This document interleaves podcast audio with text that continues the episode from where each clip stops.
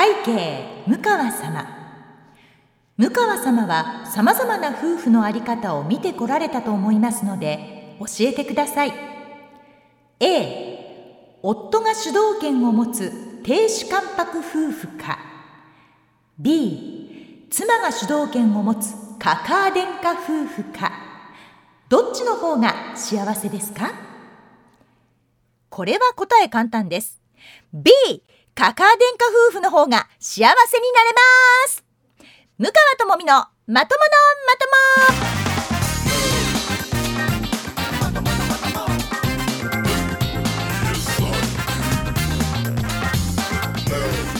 2022年5月14日土曜日夜9時から配信しております。MBS ラジオポッドキャスト番組向川智美のまとものまとも。皆さんこんばんは。MBS アナウンサー向川智美です。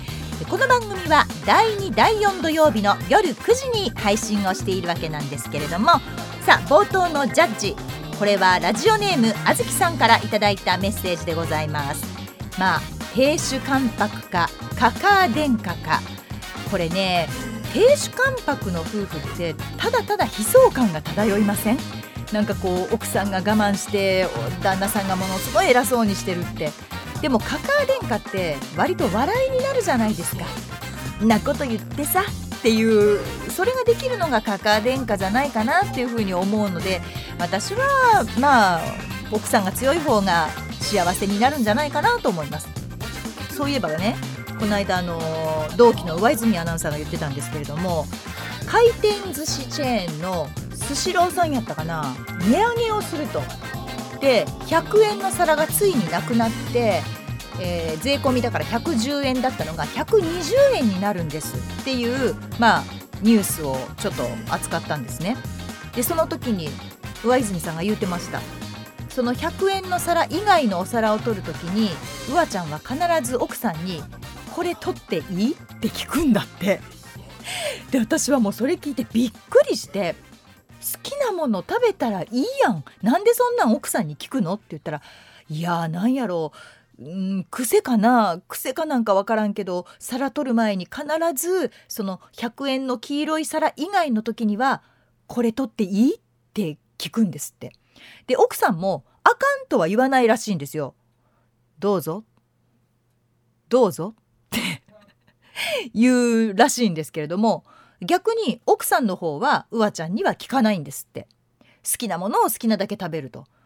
でまあ上泉さんは「どうして俺は聞くのに嫁は俺に聞かないんだ」って怒っていたので いやそれはおかしいとそれはまあ聞くあんたが悪いと。もう好きなもんを好きなだけ食べればいいんだから奥さんにお伺いを立てること自体がもうそれはもう不必要なんじゃないのっていう話をしたんですけどでもそのやっぱりちょっとカカア殿下が入ってるこのお寿司ちょっと高いですけど食べていいですか？っていう旦那さんと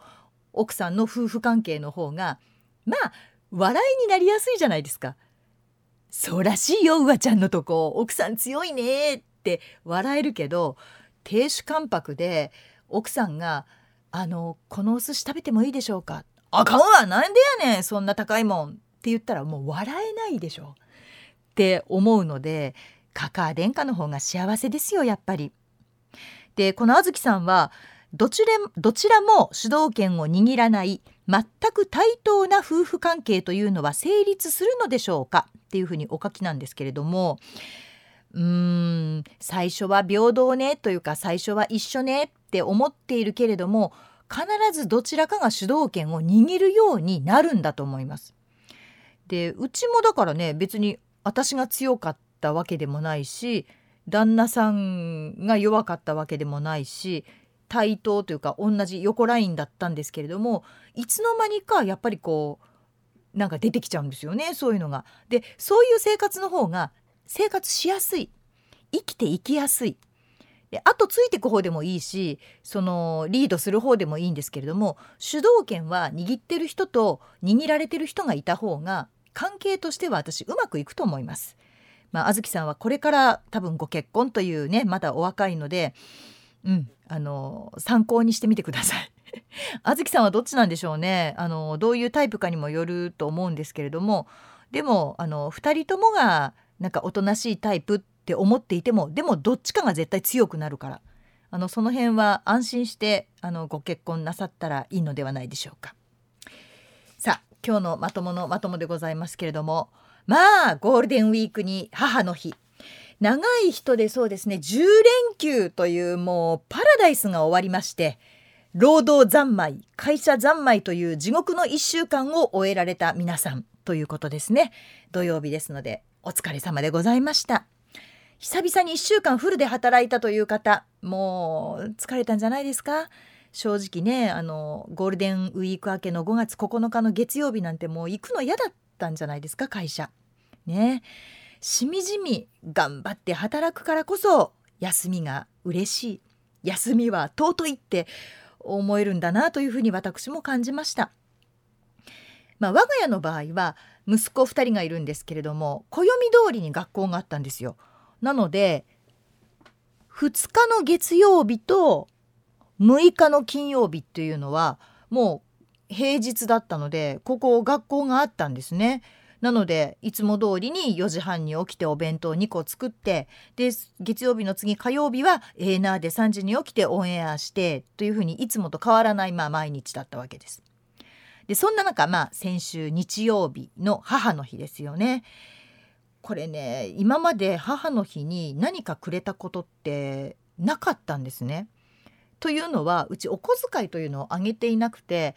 えー、これを買いたいんだけどって申告があった場合私が吟味して必要だと思ったらその分のお金を渡すというやり方をしていたので1ヶ月いくらいくらっていう渡し方をしてなかったんです。なので母の日のプレゼントを買ってあげようと思っても彼らはお金を持ってなかったわけですね。でもまあ下の子も中学生になり上の子も高校生になって一応お小遣いというのを渡すようになったらやっぱり母の日にプレゼントをくれようとするんですね。大したもんだなと思ったんですけどまあ、長男と次男は性格が本当にもう全然違いましてで長男は高校2年生というお年頃でもあるのでなかなかまあこう照れてしまってもう母の日なんてもうそんなんもう関係ないやんみたいな雰囲気をまあ出してたんですね。もうそんなん知らんしみたいな。で次男はと言いますと自分が用意したその母の日のプレゼントを早く私に渡してそのリアクションが見たいっていうまあ子供らしいワクワク感というかドキドキ感があったのでもう前日の土曜日から明日は母の日だよね明日だよね楽しみにしててねみたいなもうその前振りがもうすごかったんですよ。もう私どれだけ喜ばなきゃいけないんだろうっていうぐらいの振りがもうすごかったんですね。で結果次男は今年流行りのレインボーカーネーションっていう赤色のカーネーションではなくて一つのカーネーションの花なのにいろんな色が混ざってるっていう不思議な水色とか黄色とかピンクとかが一つのお花に混ざってるレインボーカーネーションを、ま、くれました。で長男がなんとアイシャドウをくれたんです。高校2年男子がお母さんにアイシャドウをくれるって私も本当にびっくりしたんですね。えーと思って。でレインボーカーネーションの方はその作り方の原理を理科の授業で次男は学校で習ってたんですね。でその時にはバラの花だったらしいんですけれども白いバラはこういう風にやると花びらに色がつくんだよ好きな色のバラが作れるんだよっていうことを理科で習ったと。ということはカーネーションも赤もあるし白もある白のカーネーションがあるということはレインボーカーネーションが作れるんじゃないかというふうに彼は考えてでそれを夫に相談したんですって。レインボーカーネーションこの色とりどりのカーネーションっていうのがあるんだったら欲しいんだけどそれをプレゼントしたいと。でそこからはもう夫ですわ。まあねちょっとグーグルパチパチっとやりまして「おあるわ」と「レインボーカーネーション」でそうなりますと家から近いどっかまあ西宮市内で扱ってる店はないかと調べてでまあ用意してくれたということだったんですね。だからもう次男の場合は今年はレインボーカーネーションというもう決め打ちだったわけです。で私は、えっと、玉巻アナウンサーのインスタグラムを見て「わあ綺麗こんなカーネーション今作れるんだ」って見てはいたので知ってたんですね。ただ次男がそれを用意しているかどうかっていうのは最初知らなかったんですけどそのそわそわしているのを見てあこれなんか考えてんなで買って帰ってきたのをちらっと見たら花束だなあ色が「うんうん?」っていうので「おーレインボーカーネーションか」ということをもらう前に知ってしまったんです。でもこれは言ったらあかんと。で驚き方もちゃんと驚かなあかんと。やっぱりここは女優でいかなきゃいけないというふうに思いましてもう私も「ママッチいつもありがとう」って言ってパッと渡された瞬間に「いやー綺麗こんなカーネーションあるんだね。どこで売ってんの？ありがとう。こんなんもらえて幸せやわ」ってもう満勤で演技しまして。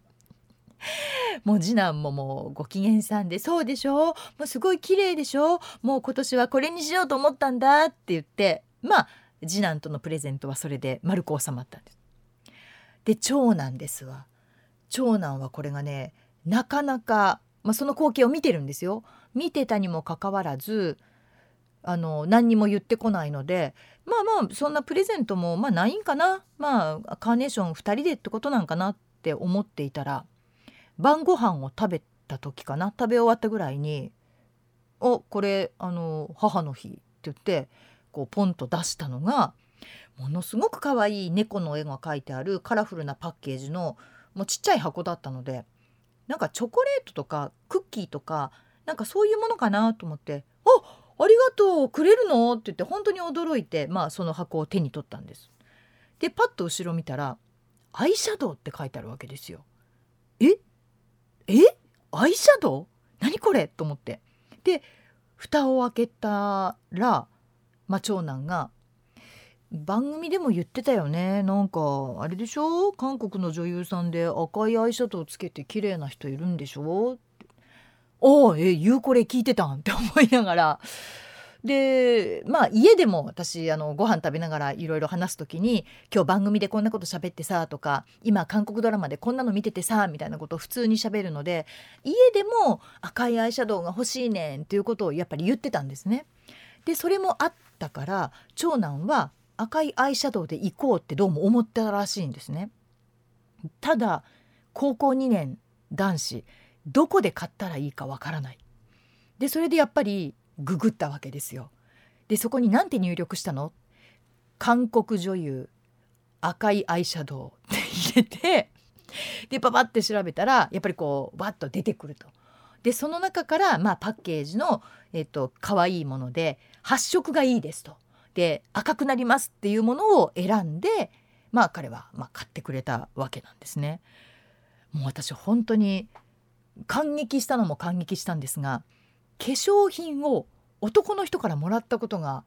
あったかなと思ってだいぶ過去まで振り返って指折り数えてみたわけですよ 月で会った男性をね。で化粧品口紅チークファンデーションアイシャドウないわって思ったらいや私53年生きてきて女性として化粧品をしかもアイシャドウを初めて男の人からもらったのが長男やったと思ったらなんかもう何とも言えない感激にまあ変わったわけですよ。でいやアイシャドウってこれはもう本当に作ったわけでも何でもなく「ありがとう欲しかったの赤いの」知ってるよ赤いの欲しいって言ってたもんねまあでもあの比較的赤の発色はいいけど日本人でも似合いますってあったからあのいけると思うよってなんかすごいこう、まあ、上からっていうか、まあ、格好つけてっていうか、まあ、そんな言い方だったんでなんかほんと彼氏からもらったみたいな感覚になってもうむちゃくちゃ嬉しかったんですよ。でわーって開けてで次の日もう早速それメイクして朝、まあ、長男を起こして学校だよって言った時に「どうどうどう?」目パチパチさせながら「どうどう？赤いアイシャドウどうどう?」って言ったら「うん似合う似合う」って2回言う時って大体似合ってないじゃん。なんで2回言うねんって1回でいいやんと思いながらも「似合ってる?」って言ったら「うん似合ってる似合ってる」なんで2回言うねんってまあ思いながらも「ありがとうね」ということでなんと今年はレインボーカーネーションそして赤のアイシャドウときたわけですよ。でこれがねそうなると旦那さんも頑張るもんなんですね。こう来たら俺もなんかその上行かなあかんみたいに思ったらしくて旦那さんまでいつもは買ってくれないのになんか買ってくれましたわ。まあそれは何かということはもう今日はやめときます長くなるんで。ということで高校2年の男子が、まあ、どんな顔をしてアイシャドウを選び買ったんやと想像するとまあ本当まあ可愛いな面白いなとは思いましたけれどもでも長男も次男も子供は可愛い。いや男の子はめちゃくちゃ可愛い。ヤッホー！ということで 参りましょう。今日のまとものまともでございます。おかん、みかやさん、始まるで。シャランランランラムカワ、シャランランランラともみ、ムカともみのまとものまとも。続いては。ともみのちょっとこれ聞いて。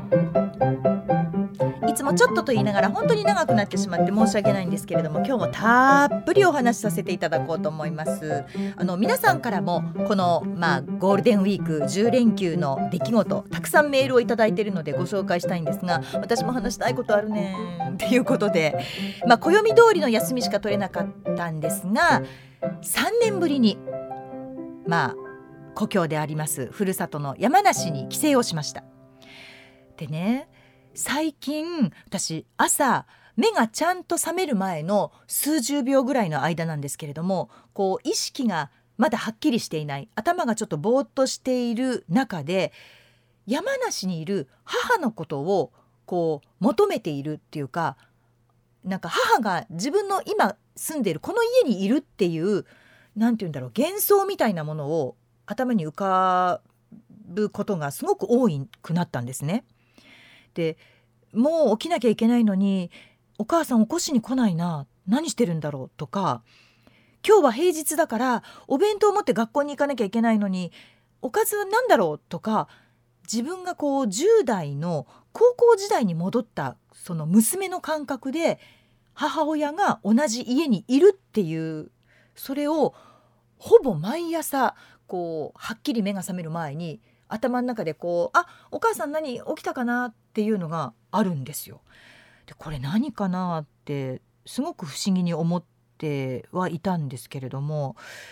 こう、まあ、時間とともに頭がはっきりしてくるとあこの家のお母さんは私だと私のお母さんは山梨にいるんだと。で認識してなんとなくこう気持ちが切なくなってちょっとこうキュンキュンしてしまうんですね朝のその目覚めと同時に。っていうことがちょっとしばらく続いていたんです。なのでまあ3年ぶりどうしてもその今年は山梨に帰りたいっていう思いがとても強かったんです。で山梨には私18年間しかいなかったので高校3年生までしかいなくてで関西の方がもう断然長くなってしまってもう30年丸30年関西にいるんですね。でもっと関西人になれるのかなと思っていたんですけどこれね年数ではやっぱりないんですよね。私はまだ完全な関西人には慣れてないって思うんです。でやっぱりそれが生まれ育ったふるさと山梨のそういうものの存在なのかなっていうふうに今思ったりもしているんです。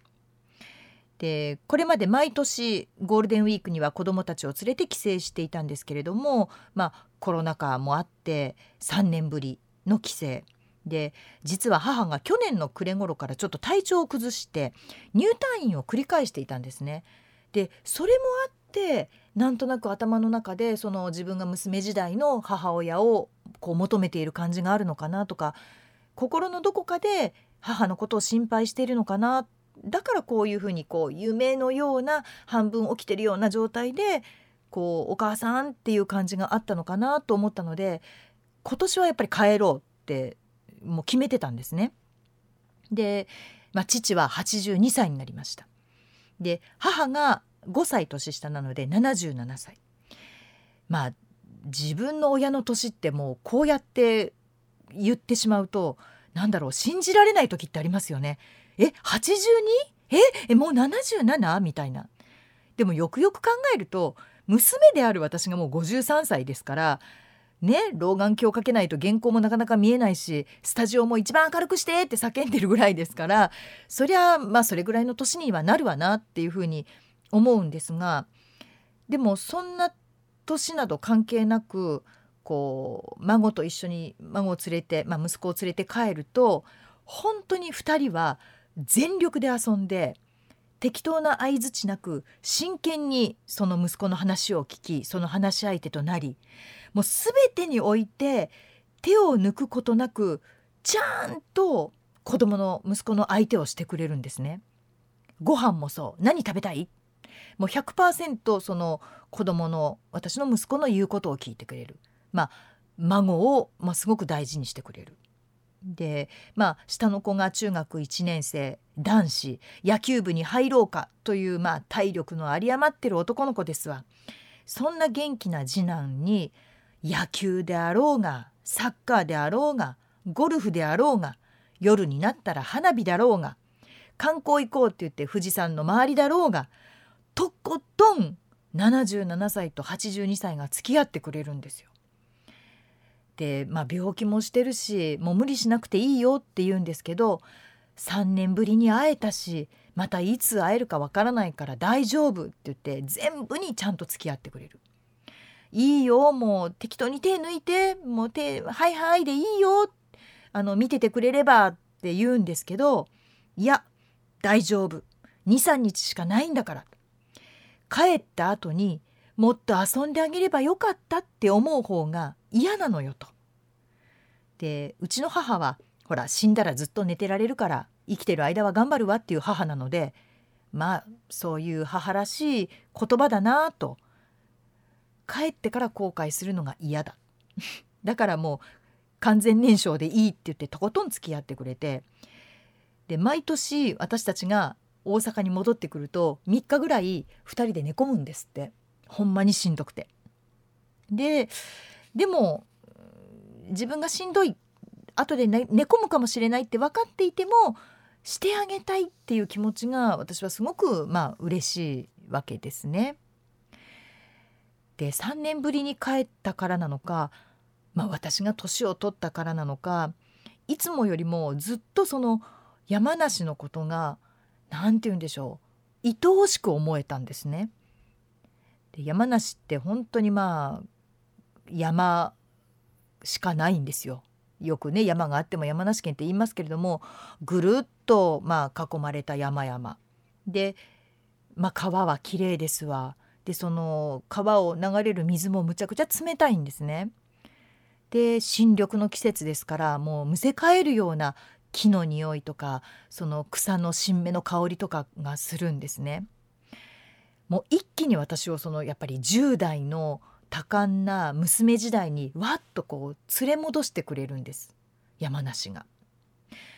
で香りだけではなくてその土が持つ独特のこう湿り気とか昼間なのに誰も道を歩いてないシーンとしたその静けさとかそれがなんかもう涙がこう自然と出てくるような泣きたくなるほど私には山梨が染みついてるんだなってすごく思ってちゃんと18年しかいなかったのにちゃんとその山梨を覚えていたんですね。でその高校時代にはもうこんな何もないところからもう早く出たいわともうずっと山梨にいるなんてもう絶対嫌だもう絶対東京行こうって思っていたのにこんなにいいところから早く出たいって思っていたなんて私ったら本当見えてなかったんだなって自分でも驚いたしなんかもう情けなくなってこんないいとこなのにって、うん、今回は思ったんですね。でよく言う、まあ、お墓の話になるんですけどつくづくやっぱり私自分が死んだら山梨に帰りたいなって思ったんです。で父親と母親と一緒のところで眠りたい。別にその旦那さんうんぬんとか旦那さんの家うんぬんとかじゃなくてやっぱり自分が育ったその原点である山梨に帰りたい。で産んでくれて育ててくれた父と母と一緒に眠りたいっていう思いがなんかもうますます強くなって帰ってきてしまいました。で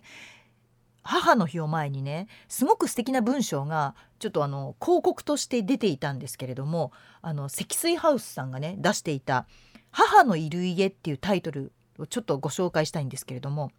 「お母さんはいつまでもお母さんだ」「子供たちはいつまでも子供たちだ」「子供たちはいつか大人になるけれど大人になった子供たちは思い出す」お母さんの声お母さんの音お母さんの背中。思い出すその度に子供に帰る。大人になってもやっぱり子供たちはいくつになってもあなたの子供です。ありがとう。大好きなお母さんがいるその場所はいつまでもずっと我が家です。こんな場所は世界に二つとない。こんなに不思議な幸福な場所は他にない。すごくいい詩だと思いません？私これ新聞の全面広告で見た時に思わずこう写真撮ってあの時々こう見たりしてるんですけれどもなんかもう涙出てきちゃってやっぱり最後はお母さんなんだないや、まあ、まあお父さんもいるんですけど最後はお母さんなんだなってつくづく思ったんですね。で今回の規制でますますその思いが強くなってでその泣けるのと同時に今度は私もお母さんという立場だからそう遠くない未来に多分きっと家を出て行ってしまう息子たちが自分たちの家族と一緒に私のところに帰ってきた時にこんな風に思ってくれる。こういう感情を抱いてくれるような空間にしたい。そういう家にしておきたい。っていうふうに思いました。だから毎日を丁寧に一生懸命悔いなく生きようと。そんなふうに誓った。ゴールデンウィークでございました。以上です。こんにちは、ムカです。ムカともみのまとものまとも、これを聞かなきゃ知れないよ。お願いお願い、みんな聞いてよ、聞いてちょうだい、お願いね。ムカともみのまとものまともさあ、皆さんからもたくさんのメールいただいております。ゴールデンウィークこんなことしたよっていうね、メールくださいっていうふうにツイッターの方にあげましたら、本当ありがたい話でございます。えー、ラジオネーム、二代目道之助さんでございます。向川さん、こんにちは。こんばんはかな。5月5日の木曜日祝日、子供の日。倉敷市民会館へ、ジ・アルフィーのコンサートを見に行ってきました。桜井さん、坂崎さん、そして高見沢さん、3人がみんな違ってみんないい。48年目のトライアングルを体感してきました。えアルフィーの皆さんで48年になるの？もすごいですね。会場内2000人近い満員のお客さんが入って倉敷で開催されるコンサートは平成から令和に時代が変わってすぐの2019年5月3日以来3年ぶり。やっぱりそうですよね。ご時世柄、場内ではマスクがマストで、声援したり一緒に歌ったりできないという中ではありましたが振り上げる拳や拍手が止まらない2時間ちょっとの夢空間でした。あーわかるわいいですね。終演後高松へ向かう電車に乗る前まだ時間があるからとコンビニで缶ビールを1本買ってぐっと開けてしまいました。やっぱりライブはええなとても気持ちいい夜でしたキャパシティをフルに使って主催者発表では全席ソールドアウトだったんですが偶然にも僕の右隣の席が空いていたんです。もしも向川さんが隣で一緒に見ていたら一緒に拳を振り上げてたりしてたかなって考えてしまいました。向川さんはコンサート見に行くと手拍子や拳は精一杯高く振り上げる方ですか？ねあの長い楽しい文章の後の疑問が一行で拳を振り上げるかという 質問ですけれども私はもうガンガン振り上げますね。あのなんなんやろもう踊らなきゃ気が済まないぐらいの感じでもう「ヘイヘイ!」でノリノリであのライブコンサートはやりたいタイプです好きですでアルフィーだったらそうなるだろうな。道之助さんね53歳だから本当同い年ですもんね。多分私と同じような曲でこう乗れるっていう感じは隣の席だったら体感できたと思います。これ昔はあの一緒に歌えたじゃないですか。今でこそちょっと歌はやめてくださいだったんですけどあの冒頭でも話した上泉アナウンサーご夫婦と一緒にサザンオールスターズのライブに行ったことがあったんですよ。でその当時は本当まだあのコロナ前だったので自由に歌えたしもう自由に踊れたしもうオールスタンディングでみんなでわーってやりながらのライブだったんですけどえっと端から私で右隣に私の旦那さん。でその隣に上泉さんの奥さん。そして上泉さんが一番端っこ。うわちゃんと私でお互いの奥さんと旦那さんを挟むっていう状況だったんですね。でそこでまあ歌いながらもうサザン散々もうこう楽しんで。でじゃあねって言って別れて。そしたら上泉さんの奥さんが「どうやった？コンサート?」ってうわちゃんが聞いた時に「うん。向川さんの旦那さんの声しか聞こえへんかった」と一言言ったそうです。そんな時代もありました。ふと思い出してしまいました。続きましてラジオネーム神田は直樹さん。神田は直樹さんでございますね。上手。4月29日から5月9日まで世間より1日長い11連休でした。なんだと？10連休でもすごいのに。え5月9日ってえ月曜日まで休んだってこと？うわお11連休。えとにかく連休中は前半1週間は普段朝5時起きなので7時半までゆっくり寝ました。まあそうね。えどこに行くあてもなくコンビニで美味しそうなものを見ては自宅に買って帰り食べる。巣ごもりの熊でした。というこちらも向川さんと同い年の53歳という方でございます。いや11連休どこにも行ってないの？もったいない。でも朝5時起きで普段7時半まで寝られます？私も全然寝られないんですよね。普段だからまあえっと A ナーがある時は3時でしょ？A ナーなくても4時半に起きるんで明日は何もないよ休みだよっていう時でも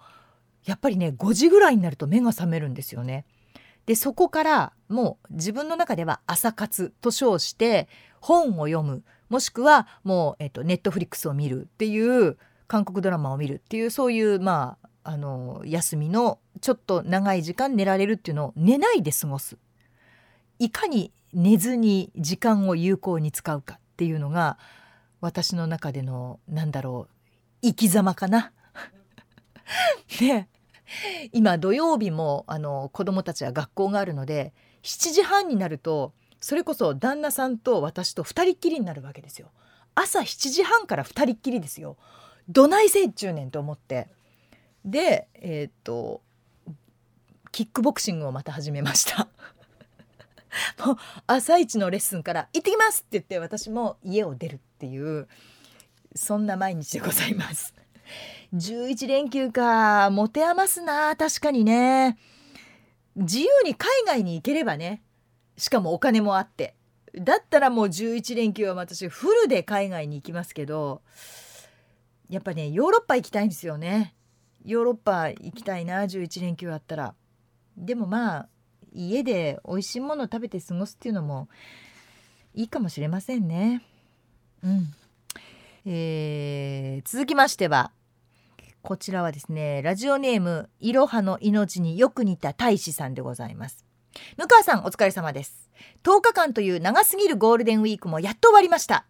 まあねそういう方もいらっしゃるでしょうね。ゴールデンウィークはどこへ行っても人だらけ。旅行に行くのも高いので毎年我が家は大掃除祭りになりますなるほど駐車場やベランダの高圧洗浄祭り、うんうん、フローリングの拭き掃除祭り、布団干し祭りなど毎日がお祭りでした。いいですね。窓やドアを開け空気を入れ替えると気持ちがいいものです。そうでしょう。そんな大掃除お祭りのさなか、家の2階で掃除をしていると、下の階からギャーパパーパパと義母の叫ぶ声が。ただごとではない雰囲気に恐る恐る下に降りると、義母が、ちょっと助けて来てと寝室を指さします。恐る恐る寝室を覗くと、なんとそこには巨大なツバメが。開けっぱなしにしていたドアから寝室に飛び込んできて、ものすごいスピードで飛び回っていたのです。へえ。いきなりツバメが飛び込んできてパニックになる義母。いきなり寝室に迷い込んでパニックになるツバメ。もうめちゃくちゃです。確かにそうでしょうね。声を聞きつけて外から義理の父までがやってきましたが、手にしていたのは昆虫を捕まえるための虫取り網。とてもじゃないけどサイズが合いません。頭を低くし決死の覚悟で寝室に飛び込み窓を開けてやるとようやくツバメは外へ逃げていきました全員で胸をなで下ろしたのはつかの間。パニックになったツバメちゃんは寝室の至る所に糞をまき散らしシーツも床ももう一回掃除をし直す羽目に。気の毒な義母ですがツバメも気の毒やったなぁと思ったのでした。ツバメが来る家は幸せが訪れると聞いたのですがこれ本当ですか？だからさ皆さんさそのエピソードむちゃくちゃ長いんだけれども質問がシンプルよね。これだけ長いあの楽しい話の後に「ツバメが来る家は幸せですか?」っていやいやでもそれってよく聞きますよね。あのツバメが来るというかツバメが巣を作ったお家は幸せが来るって私も聞いたことありますね。で私の家もあの軒下にやっぱりツバメが来るんですよ。でこれね気をつけないとカラスが狙ったりするんですね。で田舎だとヘビがツバメの卵を食べたりするんですよ。でうちの田舎もツバメの巣がいっぱいあの古い家の時にはあったんですけど全部ヘビが食べてたんです。でええー、と思って。でヘビは卵だけじゃなくてあの卵から帰ったツバメもやっぱりまだ食べられる顎がなんつったってねガッと外れるので食べようとするので下に落ちるともうすかさず上に上げてあげないとまた巣からよく落ちるんですよツバメって。だそれをあ落ちた下でピーピー泣いてると思ったらもうすぐに上に上げてあげないともうヘビが、まあ、どんだけうようよいる家やねんということなんですけど田舎ってそうだったんですね。で白い蛇とかいて白い蛇はこうお家を守ってくれるからって言ってその蛇をこうなんていうのあっち行けってやるわけにもいかずあこれは守ってくれてるんだな神様だなと思って大事にしつつでもツバメもツバメで守ってあげたいしみたいなことをしてたのを思い出しました。いやこれだけ家中ねまあ大騒ぎで家族みんなであのツバメをこう何て言うんだろう捕まえることなく窓を開けることによって出してあげたっていうのがすごくハッピーなエンディングですしツバメもこれだけぐるぐる回ったらきっと幸せも置いていってくれたと思います。糞と一緒に。やっぱりあの糞ってよく言うじゃないですか。運がつくってね言いますのでそんだけいっぱい運を落としていってくれたので幸せな年になるんじゃないでしょうかと思います続いてはラジオネーム綾野農園さんからいただきました。こちらはねあのカラーの写真があるんですけれども私は母の日に伊勢の赤福が売っております。白い赤福こと白餅黒餅っていうんでしょうか。これをプレゼントしました。いわゆる消え物です。うんうん。母は20年前に父が他界して今は第二の人生を新しいパートナーと楽しんでいました。ほう。しかし私が突然、まあ、病に倒れ静岡から大阪での療養生活になり母は私と大阪で暮らしています。つまりパートナーとは遠距離恋愛になってしまいました私は仕事をお休みしていることもあり今の精一杯の母の日プレゼントの赤福の白餅でしたが大好物のあんこに喜んでもらえただけでほったしたものですと。いやこれいいじゃないですか。私初めて見ました。赤服ってあの普通のねあの黒いあんこだけだと思ったら本当にこれ綺麗な白あんなんですね。で白と黒のあんこがこう交互にあるので白餅黒餅っていう風にタイトルもついてますけれども伊勢名物赤福の白餅黒餅いやこれはいいんじゃないですか？私もあのまあもらった話しかしませんでしたけれども当然私も両家の母には母の日に送るんですね。で私も消え物ってあの決めてるんです。やっぱりもう両家ともその80近い70代後半になりましたので物はいらないって言うんですよ。もうこの年になったら欲しいものもないしもう物を増やすのもいいわどっちかというともうこれからはまあ整理していく方をね片付けていく方だからだから物はいらないわっていうんで消え物に決めてるんですけれどもまあ大体ちょっとお値段の張るあのお肉かあとはこう評判のスイーツかあとお酒を飲むので、えー、美味しい日本酒か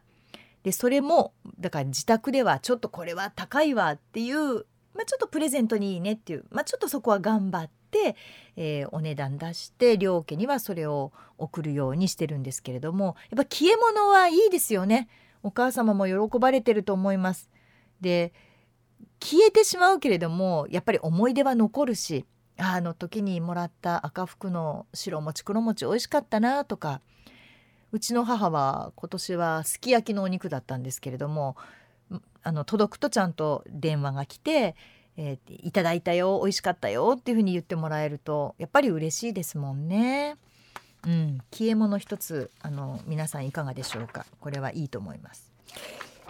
もう一枚こちらねこちらも母の日のことというテーマでいただきました酒のみこさんです。ありがとうございます。向川さんこんばんは。こんばんは。向川さん綺麗なお花とおしゃれな猫の絵がついたアイシャドウ良かったですね。いやありがとうございます。見てくださったんですね。あのツイッターにもインスタにもあげたのできっと酒さん見てくださってるね。ありがとうございます、えー、他の方も息子に花をもらい涙が出たとおっしゃっていました。そうよね。やっぱりね。そうなのよ。あのもらう前はね母の日よ。もう感謝しなさいよ。毎朝何時に起きてと思ってんの。もうお弁当も大変やしみたいなこと言ってはいるんですけど本当にもらうとやっぱり嬉しいもんなのよこれね、えー、私の母の日は息子がゴールデンウィークに三重県に行っていたんですけれどもそのお土産をお土産と母の日おめでとうと言って渡されました。でも悪いと思ったのか奮発をしてくれてなんと松坂牛のすき焼き肉が届きました。お母さんは花より団子やろと言われ失礼な。でも息子よ母のことよく分かっとるわといただきました。よう分かってはりますね息子さん。そうだと思います。まあ花というよりもそりゃ松坂牛でしょうやっぱり。すき焼き肉大奮発ですよこれ。高かったん違います？これ。羨ましい。いいですね。皆さんなんか素敵な思い出がいっぱいじゃないですか。私もツイッターの方にいろいろあったでしょう。ゴールデンウィーク母の日というふうに書いたらこんなにたくさんいただいて。いやでも何でしょうね。こうほっこりするしであとその皆さんのお母さんに対する思いが私が山梨に帰って感じた思いとなんかこうやっぱりシンクロしてこう重なって私もお母さんでも私にもいるお母さんっていうねその子こうやってつながっていくんだなっていうのがなんか人生っすよね。うんやっぱそれはあの治類って言ってもいいんじゃないですか？どうでしょう？と決まったところで 番組はもうエンディングでございます。今日はねあの皆さんからいただいたメールをどうしてもご紹介したくてちょっとまたね長くなってしまいました。申し訳ございません。引き続きメッセージ募集しております。これってキマゼット汗汗チルイ振動これ今日ご紹介できなかったんですがいただいてるんですよ実は。でもまあゴールデンウィーク母の日特集ということでちょっと今日はあの読めなかったのでまた次回以降これは読ませていただきますのでまだまだ皆さんからのメールお待ちしております。これってキマ Z 汗汗ちるいしんどのコーナーでございます。他にもお悩みですとかあとはどっちが幸せかの二択ジャッジメール。ね。皆さんからのまあ何でもいいです。お話募集しております。もう思わず涙するメールでもいいです。私も今日なんか自分のこと話していながらちょっと泣きそうになっちゃったんですけれどもこのムカを泣かせてみようっていう感じでもありますね。あの笑かすのもまあそうですけど泣かすっていうのはあでも私泣くかな。泣くのは結構うんどうだろう。あの泣きメールでも結構です。これで泣泣けるでしょっていうメールも待ってます。すべてのメールは mu.mbs1179.com mu.mbs1179.com まで。番組の感想でも本当何でも結構です。どしどしお寄せください。ということで MBS ラジオポッドキャスト番組「向川智美のまとものまとも」毎月第2第4土曜日の夜9時に配信しています。次回は2022年5月28日でございます。ではまたお耳にかかりましょう。MBS アナウンサー向川智美でした。ほならば。